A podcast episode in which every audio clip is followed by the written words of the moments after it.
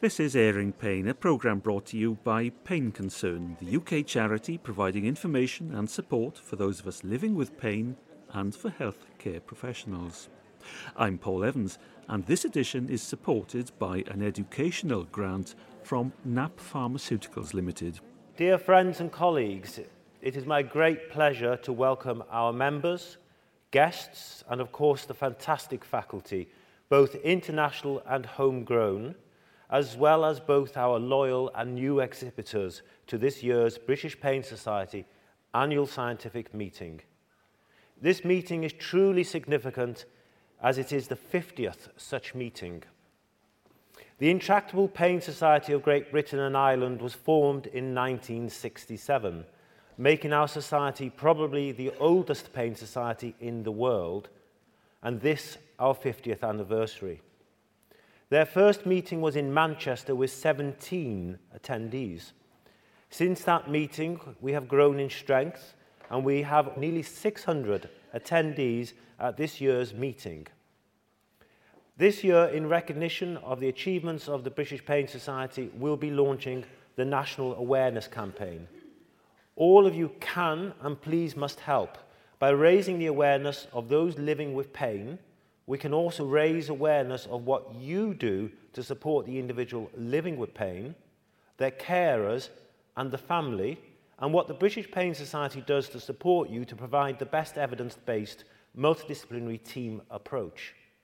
Thank you all for your support in attending this, the 50th ASM of the British Pain Society.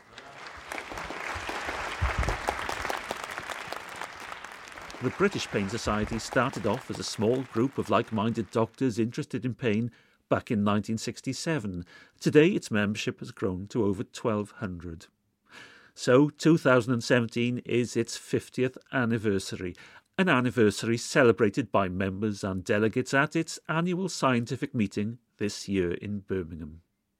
And we in Pain Concern made our own little contribution to the celebrations by inviting the current president, Dr. Andrew Baranowski, Professor Sir Michael Bond, one of the world's leading authorities on the psychological aspects of pain, and one of that small group of like minded people who, back in 1967, set the British Pain Society in motion, to join Heather Wallace, the driving force of Pain Concern. Heather has just been made an honorary member of the British Pain Society in recognition of her tireless work on behalf of those of us who live with chronic pain.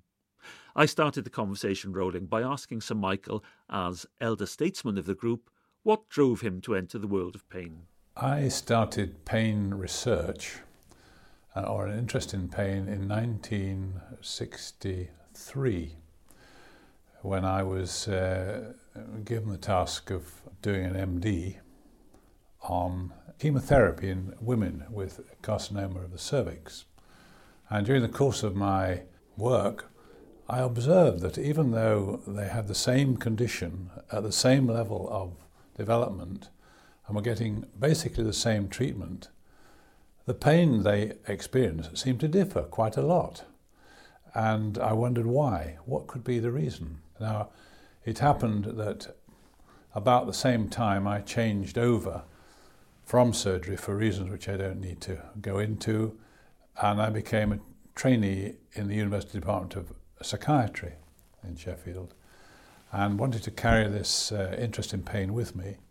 And as it happened, there were two people in the department, one a man called Harold Merskey, who is world famous in pain research and literature, and the other is a man called Issy Pilowsky, who was also, in his time, very famous in pain. And so I had these two men who were eminently able to help. And I said, what we need to do is think of a way of measuring pain in the women that I've been studying. And Pilowsky and I set about it. And in 1966, we published the first account of the measurement of pain using something called an analog scale, which is really a 0 to 10 scale. And that's how I got started. In 1967, and I don't know how it happened, I found myself with a group of anaesthetists, consultant anaesthetists.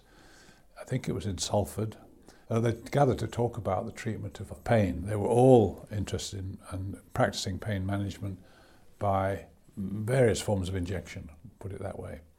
And over the next two years, they had further discussions about establishing a society. And in 1969, they decided to found the British Intractable Pain Society. So I was there at the initial discussions, and I was the only person there who was not a consultant and not an anaesthetist. And I happened to have in my pocket the slides I had used in a talk elsewhere the previous day about pain and personality in women with carcinoma of the cervix. And they said, well, would you like to give us the talk? So I did. That's how I got involved with what became, to begin with, the Intractable Pain Society. I mean, the treatment of pain at that time was quite different from uh, the way we approach the problems now. For example, it was the pain that was treated, not the person. So, as a consequence, people like those women I was talking about earlier would all be given the same drugs for their pain, however much they had or didn't have. And uh, one of the things I did was to measure pain using the analog scale in a ward of women who had painful conditions of various kinds and a ward full of men. And I divided the drugs they had into three groups into powerful, medium, and, and mild. Well, the first thing uh, I noticed was that the men were never given the powerful drugs, irrespective of what their scores were. And I asked why, and the reason I was given was that men are expected to bear pain well. Now, that was a cultural characteristic uh, that was quite strong at that time. The second thing was that having recorded their pain levels amongst the women who did all receive analgesics, there was no relationship between what they were given and what they recorded. So the tablets could have been in a bucket in the middle of the room, and each one could have taken anyone they fancied, and the result would have been much the same, I suppose. But it showed that um, pain medication was given according to a ritual that had been established over the years. For this condition, you give this, and for that one, you give that. And all that almost immediately changed. We realized that this was completely un- unacceptable way of dealing with pain problems. And at that time, relating, getting the person to tell you about their pain and measuring their pain and looking at the medication that might be needed for that pain became very much more common practice where I was at the time. So that's where it was when I started. The, the individuals who came together felt that there was a degree of isolation, and what they wanted uh, to do was to come together to talk about ways of improving pain management. And that's how it started. I mean, the first 10 years almost, it was consultants in anaesthetics only, and then senior registrars were brought in. But it didn't become multi professional till about 1987, after the foundation of uh, the International Association, which was founded as a multi professional organisation. So the psychological and social aspects of pain in those early years wasn't their major consideration, although they acknowledged that these issues were something that should be considered. But they came together to share knowledge. The, the early pain meetings, it was primarily the presentation of anecdotal material. This is how I do it.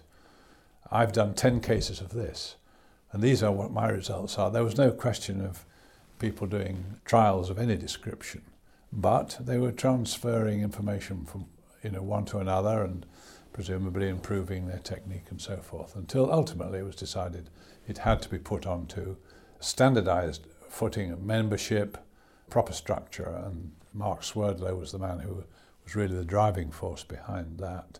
Uh, and he became the first chairman, I think he was, of the society. And most of the members, if not all of the members, apart from yourself, Yes. were anaesthetists. They were, yes, And they were interested in the injection treatment management correct. of They were. pain. Yes, Um, and of course, the injections have changed over the years Yes. because they were, uh, some of the injections were what we might call destructive neurolytic yes. uh, treatments, which we. Rarely used. There's some specific indications in cancer patients, some specific indications for spinal pain where we use uh, those sort of things. The only other Uh, group of people who were doing that kind of work were neurosurgeons, and they did operations for facial pain, trigeminal neuralgia, and they did operations on the spinal cord for cancer pain. So, what did they think of you? I don't know really. I was sort of uh, kind of, well, I, w- I was at least in neurosurgery at that point, but they seemed to accept me without any um, hard feelings, or I think they were quite interested because I brought to the proceedings a slightly different slant. See, at that time, it wasn't until 1964 that psychologists actually had a clinical position in the health service. There were psychologists working in the health service, but they were doing things like intelligence testing in mental hospitals, and um, they did the thing called the Rorschach test or ink blot test, where interpretations were made of what patients said about what they saw in the ink blot. I mean, it was not clinical psychology as we know it, but then uh, Professor Trethowan, who was a professor here in Birmingham, was given the task of carrying out an investigation into whether or not psychologists should become clinically trained and should work clinically, and the answer was yes, they should. And that's when clinical psychology in Britain appeared on the scene or began to appear as a profession. And in my department in Sheffield, we had a course, usually 18 entrants a year, of people who had a psychology degree who then came in and did a training in clinical psychology. And uh, that's how it all started with respect to psychology. But at what point did you realise that there was more to pain, that the brain was involved as much as anything else? Well, if you think back to what I said about when I entered the Department of Psychiatry for training, and I encountered those two people, Harold Merskey was working on depression and pain, and uh, had shown that 45% of people with severe depression have pain. It's part of the depressive illness, and it goes when you treat the depression. There are other people who d- become depressed because they have pain, but these are people who develop pain because they are depressed. So there was clearly a relationship between mind and pain, obvious at that stage. And the other guy, Issy he was interested in hypochondriasis, what was called illness behavior. In other words, how did pain show itself in terms of alterations in behavior? And was it possible to approach the management of pain through analyzing the behavior and helping to change that and their experiences? So I, I learnt about these connections right at the beginning. Pain sometimes occurs in the most extraordinary circumstances and pain that is driven by psychological factors. This relates to a girl of about 20, 22, and uh, she was admitted to the hospital where I was surgically training. And the surgeon who admitted her said he didn't think that her abdominal pain, which she'd had for six months, had any ob- obvious physical cause, but he wanted to check. So, would I go and see her, given my interest in these things? So I went to see her at bedtime, which is a good time to see people. They're, they're more relaxed then, you know. And I said to her, "Because this pain, you know, in your stomach, and, and uh, how long has it been there?" She said, six months." And I said, "Did it start suddenly?" She said, "Yes." And I said, "Well, did anything happen about that time that was significant in your life?" And she said, "Well, on on the, the day before it started, I went with my boyfriend to a dance, and we were going to get engaged." And uh, when we were on the dance floor, somebody came up to him and said, I wouldn't get engaged to her unless you know about this. Whereupon she got hold of her lovely red hair and locks and pulled them off, and underneath she was bald. So somebody on the dance floor had pulled her wig off and exposed her to everybody as a bald young woman, and she fainted and was taken home. And the next day she had abdominal pain, and every time she tried to go out of the house, the pain became much worse. So, in other words, it was protecting her against further exposure and embarrassment. So, we made the connections. Also, she had vir- virtually no fingernail and toenails. She had some uh, abnormality of the production of keratin, which makes hair, and so had her mother. Oh, I pointed out her mother had managed to marry and was successful and so forth, and this is something that she will be able to get over. And she did, the pain disappeared. And the pain appeared where a year before she'd had an appendicectomy. And that's something else I've learnt about that kind of event. The pain quite often appears in a site where there has been previous surgery, suggesting that there, if you like, there's a memory trace that still exists and can be lit up by psychological factors. You, you can see that when you do an epidural on someone for Yes. labour or whatever, and then you actually uh, trigger off a pain from previous surgery because again you're manipulating the nervous system yes. but in a completely different way that, which yes. is a physical way rather oh, than psychological yes so yes. the nervous system is is quite uh, complex from that point of view well it certainly um, uh, the, the traces of what has happened are mm. still there quite a long time afterwards and what happens in the case of the uh, women who you were dealing with does their pain disappear again? Oh, it can become persistent. Yeah, so you can can re, you can react. it- You can open up the pathways, and, and, uh, And they, they it's as if remain it's open. their vulnerable, their vulnerable pathway. And of course, I guess once you've opened it up, then the, the, the risk is that um, it reinforces itself. When I was a resident in uh, neurosurgery, and I was on duty one night at the hospital, and the telephone rang, and a, a woman crying on the other end, and said, "I want to kill myself." And I said, "Hang on, you know what? What's wrong?" She said, "I want to kill myself. I've got terrible pain." I said, uh, "Well, where is it?" And she said, "It's, it's in my back and legs." "Oh, hasn't anybody dealt with it? She said, "Oh yes, I'm." I'm attending Mr. So and so, and she named one of the surgeons. And he said he's going to do major surgery on me to deal with it, but I can't wait any longer. So I arranged for her to be admitted, and she came in. And I then went to bed when she came in, having uh, examined her.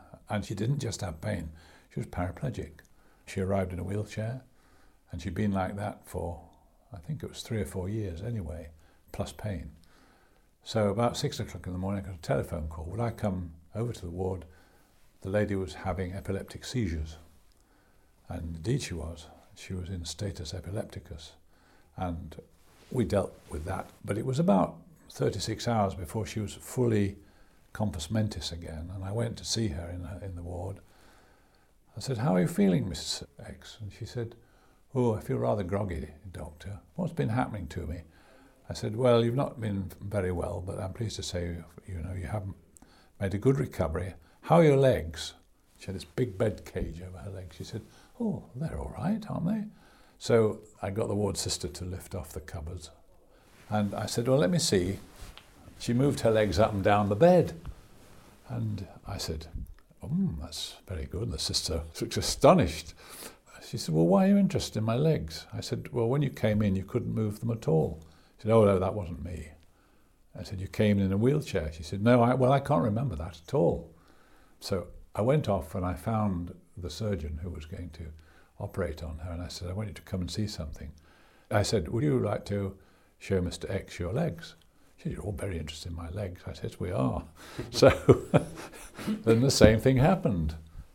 He just turned pale and walked away, realizing what could have happened and hadn't. So I said, "Well, that's fine, Mrs. X. We'll get the physios in, and uh, we'll you'll get walking and uh, be fine." I then said to her, "Well, when all this started, were there any real, really serious problems in your life?" She said, "Well, there was a big one, and there was a steaming row, she became paraplegic. You know, it was a psychologically induced paralysis with pain." But it's a real paralysis, isn't it? In the Yes. sense Oh, yes. because because um, Yes, I mean I can tell similar stories switched off. of um, I can think of a patient in particular who kept going to casualty Yes. with paralysis and then it would get better and so on and so she came to see me and she was fine and went to leave the hospital and then I got a phone call saying this lady Yes. can't move her legs so on. When I did all the reflexes, this, that and the other, you know, it, she was paralysed and you think, okay, get, get, Yes. her, get her admitted. But over time, it, you know, it, it became apparent that in this lady's case, that the severity of the pain was such that to a certain extent she was dissociating from her limbs mm. and turning off the connection. Mm. And I think we can all feel like that sometimes, can't we? We feel like we can't get out of bed or whatever. And it is really just taking that to another another level. So it's a real physical problem, but generated from a psychological side. Yes, it's generated psychologically. And, and I guess we also have to we have to really appreciate that these things are, are really physical. And, that, yes. and as you alluded earlier about the depression, Uh, Yes. You know, depression can cause pain, but obviously those living in pain can feel as if they're being tortured on a regular basis, Sure. and therefore they're going to become depressed. And there's a strong link between thinking about your pain, so this emotional thing which we call ruminating and dwelling on things, and depression. The more you are aware of your circumstances, the more likely you're to be uh, depressed. And one of the big risks, which I'd be interested in having your opinion on, Michael, is, is actually if you treat the depression, you can actually make the patients worse because you can actually remove something that is a protective factor for them. And you can remove something which is actually protecting them from self-harm because they realise, actually, my pain is bad, but the depression has been protecting them. I mean, uh, have you come across that? Well, I ran a, um, an inpatient pain rehabilitation service for about 10 years at Gartnavel Hospital. Basically, we had three groups of people. We had people who were not coping with pain that they had been left with as a consequence of trauma of one sort or another. And they came from various departments. Uh, and they were on massive doses of analgesics, often dihydrocodeine. The second group were those who came in with a depressive illness and pain, but no cause for pain other than the fact it was part of their depression. And the third group of people were those who had pain which was clearly being, a, a, it was an integral part of the way they managed their lives. Hmm. We did well with the people who came in with pain as a consequence of their trauma, whatever that was. And if they were habituated to dihydrocodeine, we had a five week withdrawal program. So we would give them their regular dose of dihydrocodeine in cherry flavoured syrup. We told them that over five weeks the amount would be reduced. And in fact, the last week there wouldn't be any dihydrocodeine at all. They didn't know that. The most difficult part of the whole operation was getting them off the cherry flavoured syrup at the end, which there was nothing. But we did a lot of treatments of that kind. And um, the depressed group we treated as depressed patients, and of course, obviously, uh, went into the background of why the depression was there and why this defense mechanism, as you might call it, was operating. So it required possibly psychotherapy, one kind or another, as well as antidepressant therapy to unlock and resolve the problems. The third group, those who used pain as a way of managing their lives, were almost impossible to deal with. We never got very far, or if we did, it was a revolving door. You know, they do quite well, and they go out. Two months later, three months later, they'll be back again with the same problem. We've been talking a lot about patients as subjects, the third party who is examined and treated and whatever. Yes. But when did patients become important to the management of pain? As people, you mean? Yes. A person as opposed to a patient. Good question. I suppose it began to um, appear when we decided how to define pain. Again, going back to I think round about 1976, uh, ISP set up a, a working group, and I was part of the group, who worked steadily on what the fundamentals were for the experience of pain, and the definition came out of that as an experience which has physical, psychological, and social components. I can't remember the exact wording, but I mean that's basically what it is. That was the essence, really, that definition of the change over to seeing pain as a multidimensional experience, and there could be any or all of these operating at the same time or differently. And, and that was key to how we now assess patients. And, right, uh, yes. So, but, but when you are looking at managing your patient as a whole, the, ind- uh, the individual as a whole, you're looking at the effect on the uh, social side, the relationships, the you know the family, um, the ability, the physical ability to do things, whether that be work or even simple things like going out for walks and so on, as well as the emotional effect on their thought processes, what the, they think about their pain and the emotional uh, responses, all that drives and so on. Because, and that's where pain management programs come into this, and they're usually run. Uh, patients assessed by doctors to make sure things aren't being missed, to give the explanations, but then they're run by psychologists, physiotherapists, nurses. Um, There's also um, something else that arose out of that uh, definition, and that was another way of measuring pain. It's called the McGill Pain Questionnaire. And what Ron Melzack and his group in Montreal did was to analyze the words that people use to describe pain and categorize them into emotional, cognitive, can't remember what they all are, but and then the strength of the words is uh, identified, if you might say 1 to 10, and by building up a picture, a word picture of the pain, you can define the nature of the pain, and at the end there is an analog scale, an overall 1 to 10 measurement. But it's primarily used for research. It's not something mm. you use in the clinic, mm. is it? So one of the things that um, I, I, believe is going to be announced soon is that NICE is going ah. to take on board looking at guidelines for pain medicine, ah. um, and the British Pain Society is involved in that, and that would be from primary community care through to specialised services. But as a part of that, linking in what you're saying, one of the working groups that we've set up recently is looking at some sort of assessment, some sort of patient outcome measure that can be used, mm. which will be used certainly in secondary and tertiary care, mm. and that's a joint project of BPS. Mm. The Faculty of Pain Medicine and NICE have actually um, seconded someone to work with us on that project. Good. That will be some sort of holistic measure, sure. simpler than the McGill though. Well, let's turn to the third member of our little panel, Heather Wallace. You are a patient. When did you turn from being a patient to a person? How did you get involved with this? I was developed pain when I was very young. I, I couldn't even describe it as pain. I just felt very strange. But I was gradually being told that there was nothing wrong with me, um, that it was all in my mind, and the problem was nobody helped me. You know, I, I used to go home thinking, if it's all in my mind, and I did kind of believe that because I've been brought up to believe what your doctor said, I used to lie in bed thinking, why am I doing this to myself? I'm destroying my life. Why am I doing this to myself?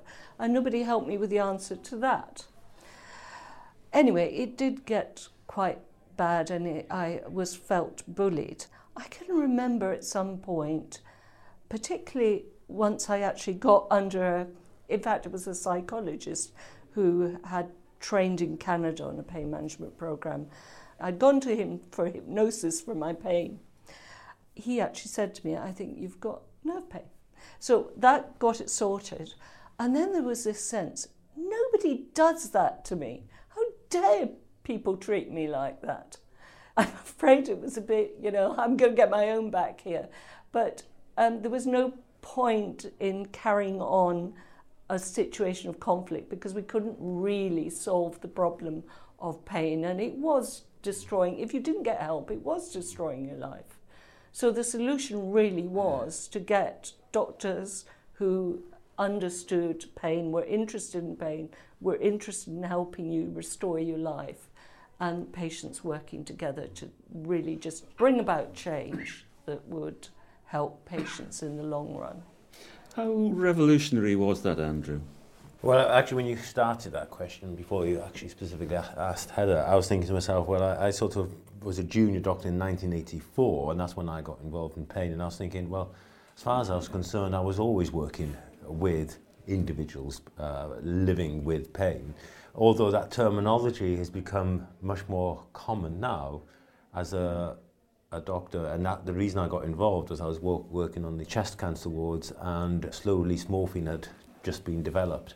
And it was interesting that people didn't really know how to use the medication, and uh, things haven't changed much in some ways. You know, so that's why I got involved because I thought, well, actually, we've got people here living with pain. There was a particular group of people who were potentially dying in pain as well. Um, and so for me, I've always seen it in that way.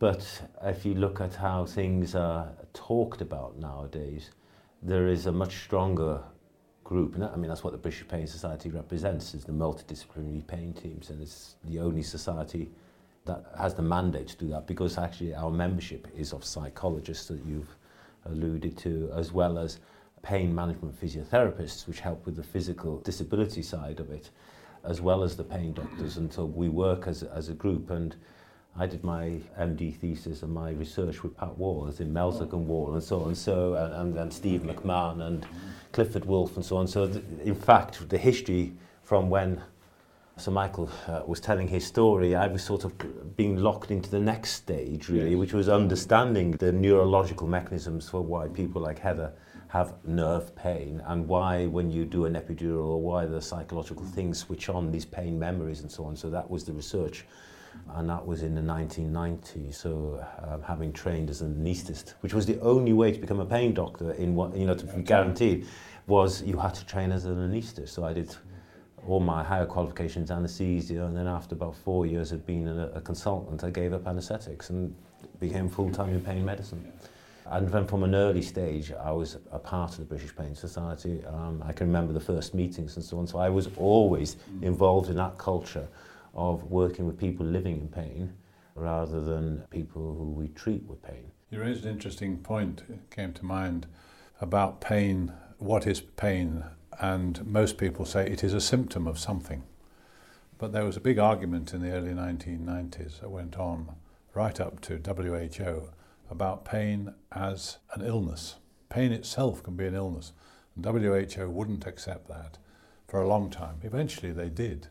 So it is now accepted that pain need not be a symptom of something else. It can arise de novo as really a malfunction of the nervous system, if you like, in one way or another. You might say, well, it's just a symptom of the malfunction of the nervous system, but that's not quite really what it means.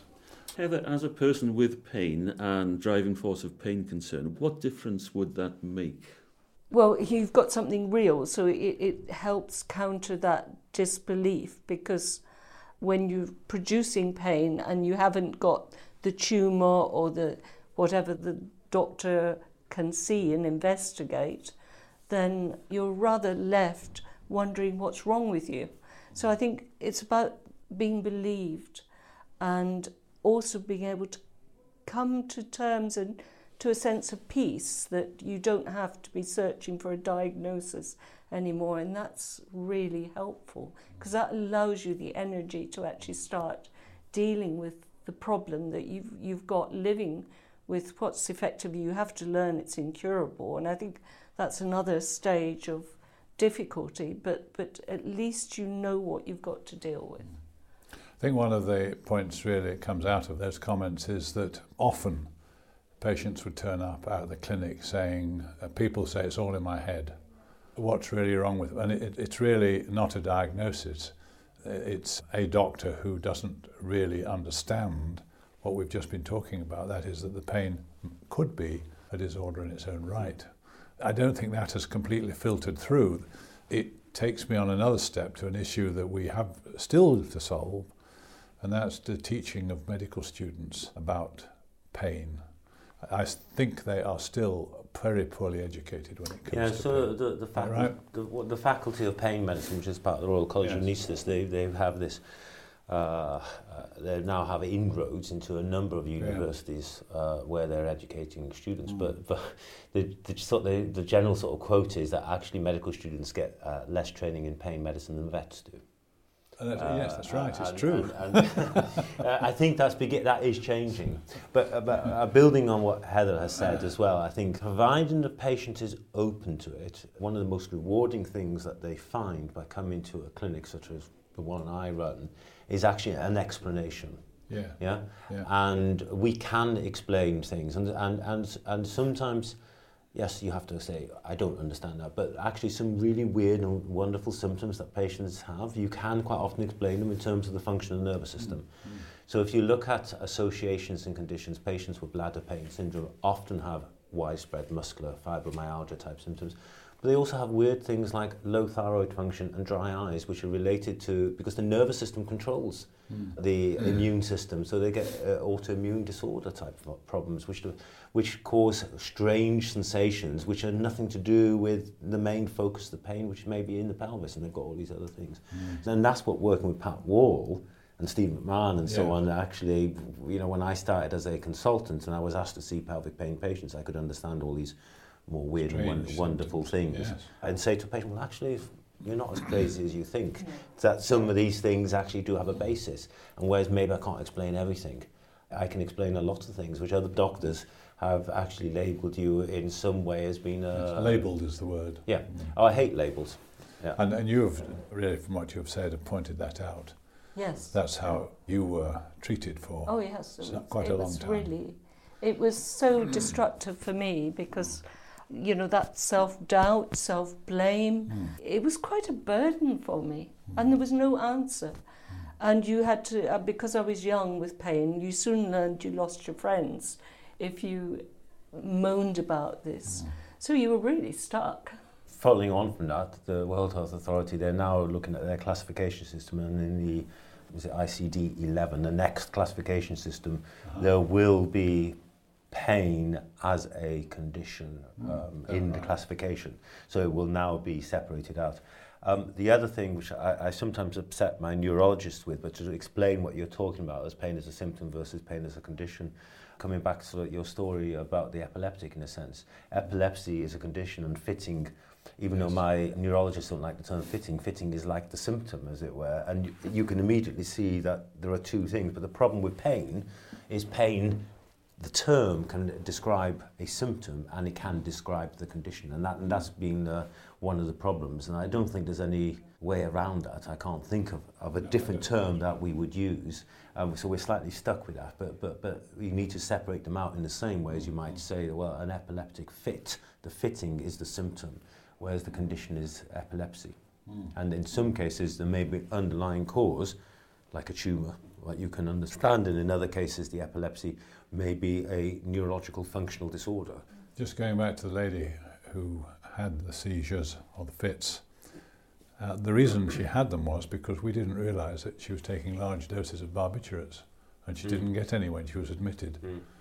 And it was, in effect, the fits were a symptom of barbiturate withdrawal. And that again raises the yeah. issue about the harm that we can do by yeah. treating the symptom yeah. rather than treating the patient as a whole. So we're now we're obviously going into these areas where a lot of the things that patients are complaining about, a lot of the symptoms are actually generated by the intervention, whether it be medical intervention or whatever. I mean, I, I think all interventions, even psychological ones, have risks that uh, we need to be aware of. Um, well, you're, you're changing the system even psychological, with psychological treatments, you're changing yeah. the system deliberately, actually.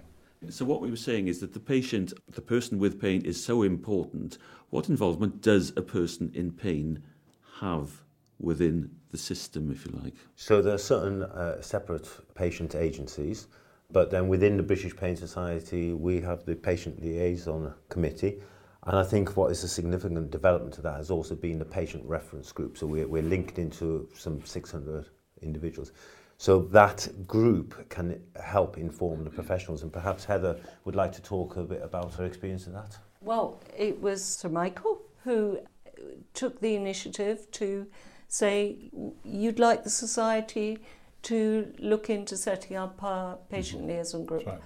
So I think we spent quite a few months working on that. Yes. I can't remember how I was Beverly drawn into that team. Was involved. Beverly yes. Collett was involved in yes. that. Yes. Mrs. Gaffin became the first yes. chairman. And indeed, I still group. work with her. She's a trustee now of Pain Concern. So we've formed a long, continuous relationship. Yes.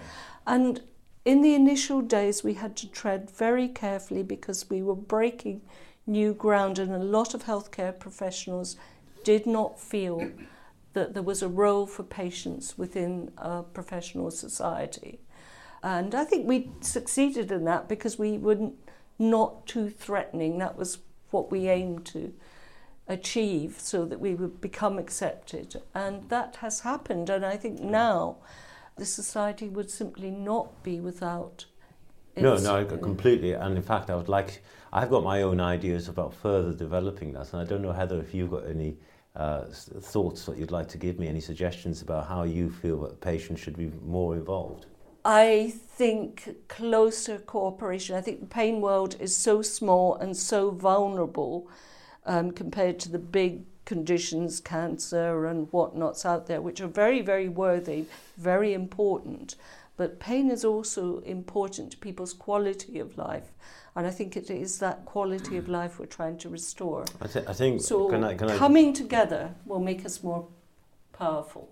Yeah, and but I think also you're slightly belittling or downgrading the, the level of problem because we, you know, the national pain audit and so on shows that living with pain, your quality of life can be worse. Mm. Not everyone, but can be worse than living with any other condition. And if we also take on board that actually about half the population over the age of 50 have chronic or pain, persistent pain, you know, lasting for more than three months at a time, then actually it's a big problem but it is not maybe, if I dare use the word, as sexy as some of the uh, more emotive type of things. One of the things has been suggested and I've been dwelling about and may happen during my presidency, depending on other people's views on politics would be to expand the reference group to maybe uh, friends of the British Pain Society.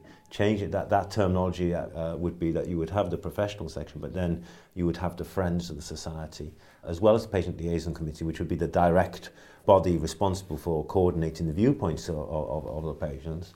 So I was slightly looking at maybe strengthening the relationship with the patient. And maybe it's quite nice to have in this room both for Michael and myself here with the, and, and yourself. And I think policy needs to be strengthened, and that's where you do need to bring people together. The, there is the Chronic Pain Policy Coalition mm. that really has a really important role to play in this and uh, you know getting parliamentarians on board, mm. getting the Department of Health on board, and getting clinical guidelines adopted, perhaps voluntarily, but just mandatory. So, this is how you treat pain. I strongly agree with you. That's why we set up the coalition, the, which is uh, a group we meet every four or five times a year, which is the Chronic Pain Policy Coalition, the Faculty of Pain Medicine of the Royal College of Anaesthetists, the British Pain Society, and because of its uh, uh, the, the politics around it, the NHS England Clinical Reference Group is co-opted to that. Patients on that have been represented through the BPS, and there are ongoing conversations as to whether or not there should be a direct patient agency on that other than through the BPS at the moment. And there is an argument for strengthening that side of things because what you say is working together is key. Uh, if we're fragmented, then we won't survive. I'm very conscious of the time. Can we just finish off? Firstly, congratulations on 50 years of the British Pain Society. I think we know where you started and where you are now. Well, where we are now, because patients are persons with pain and we're part of the team. Where would we like to be in the future? I think one of my driving forces, because before I became president of this society, I was chair of the clinical reference group for NHS specialised services and quite aware that there's a dearth of services, but we're also aware that hospitals cannot provide if you look into take into account you know, the instance of pain and the figures vary, but you know suffering from pain is quite significant. There's no way hospitals will be able to take on board all of that, and so it comes back to the education is key. So it really is important that we educate all medical professionals into the complex dynamics of living with pain, and then to look at networks of services. And that was my real driving force when I was chair of the clinical reference group, was I envisaged that we would have in England, which is what was based on that, we'd have maybe six specialized services or 12 specialised services, which would work with district general hospital services, which would work with community services, and we would have a true network. So what I would like to see in the next 10 years, because I think it's certainly doable in 10 years, but it may take 25 or 50 years, is that you have a network of services so that the person living in pain has someone to turn to, they see the right person, at the right time in the right place. So it should be local where possible, but obviously the more complex patients may need to go to the more specialized services. So in terms of the future for provision of services, that's what I think needs to happen. A much wider education and a much wider uh, ability for the primary and community care services to support patients. Another, the other dimension is, of course, educating the public, which is what pain concern is all about. They need to be educated uh, over and above the doctors. So that brings us to the British Pain Society yes. in, in a sense. And, and when I became president, with all the problems that the society is navigating at the moment, which, yes. which we're all sort of navigating in one way or the other with current politics, is what is the role of the society? Mm. And we've looked at our values, we've looked at our mandate and so on, and I think uh, raising awareness of pain. So the big thing that we're launching at this 50th anniversary is our national awareness campaign. Mm. And we've had a number of meetings about that. It's taken three or four years to get to where we are at the moment. So we've now got the posters, which I hope that all those living with pain will share on social media to raise the awareness. Each poster is, has a poignant point. Mm-hmm. You know, it sort of makes a clear statement about something to do with the living suffering of chronic pain and so on. And, and it covers war veterans, it covers women, it covers children, it covers all ethnicities and uh, specific problems and so on, and that will develop. So that will be a part of our education problem, raising awareness. But also on the back of that, we're raising awareness of what the British Pain Society does through its membership. So the British Pain Society supports its members to actually provide services for those living with pain. There is no doubt, you know, we have to accept that we need a financial responsibility nowadays, and so I'm hoping that that awareness campaign will also bring in more money, because the British Pain Society has done over the past 10, 20 years, particularly, and Sir Michael Bond has been involved more recently than when he was president originally, and sees the huge amount of work that's now done mm. with government, with NICE, with the Royal Colleges, uh, with patient support groups, all of which we can't do without money. And industry is shrinking in terms of what it's in providing. And so where would I like to see the British Pain Society? I'd like to see independent of industry financially so that we can act with financial stability through raising awareness of what we do to support those living with pain so that we're in a position to actually continue drawing up guidelines, steering agencies such as NICE and the government and so on to try and provide that network of services, that sort of support which patients need. Public awareness is really important. I mean, there has been an initiative, and indeed there was a declaration in Montreal a few years ago that, that pain treatment, um, pain assessment and treatment is actually a basic human right. right. And it would be wonderful to have that culture throughout. And indeed, the focus from treating the complex pain patient to actually moving towards prevention of that occurring in the first place. And I think science is moving that way. I'm not convinced you're well, there yet, uh, but uh, that's edu- really earlier education and understanding yeah. will prevent a lot of, of the chronicity. Mm. And one of the things that was interesting when I was chair of the clinical reference group is that we managed to get pain management as being a cornerstone service. Therefore, if you have a specialized services for uh, kidneys or brains or whatever it may be, you can't have a service without a pain service linked to you. But I, I agree completely with Heather, is that the more that we sort of chivvy away at this, the more likely we can prevent chronicity by actually providing earlier support. And that is becoming increasingly relevant as one of them, the population grows even older because there are increasing infirmities of all kinds amongst the elderly, and if we can anticipate some of those, we may be able to reduce them. In this special edition of Airing Pain to celebrate the 50th anniversary of the British Pain Society, I was talking with Dr. Andrew Baranowski, President of the British Pain Society, Professor Sir Michael Bond, and Pain Concern's Heather Wallace. You can find out more about the work of the British Pain Society at britishpainsociety.org. This programme was produced by Pain Concern, and you can find more details about Pain Concern at their website, which is painconcern.org.uk.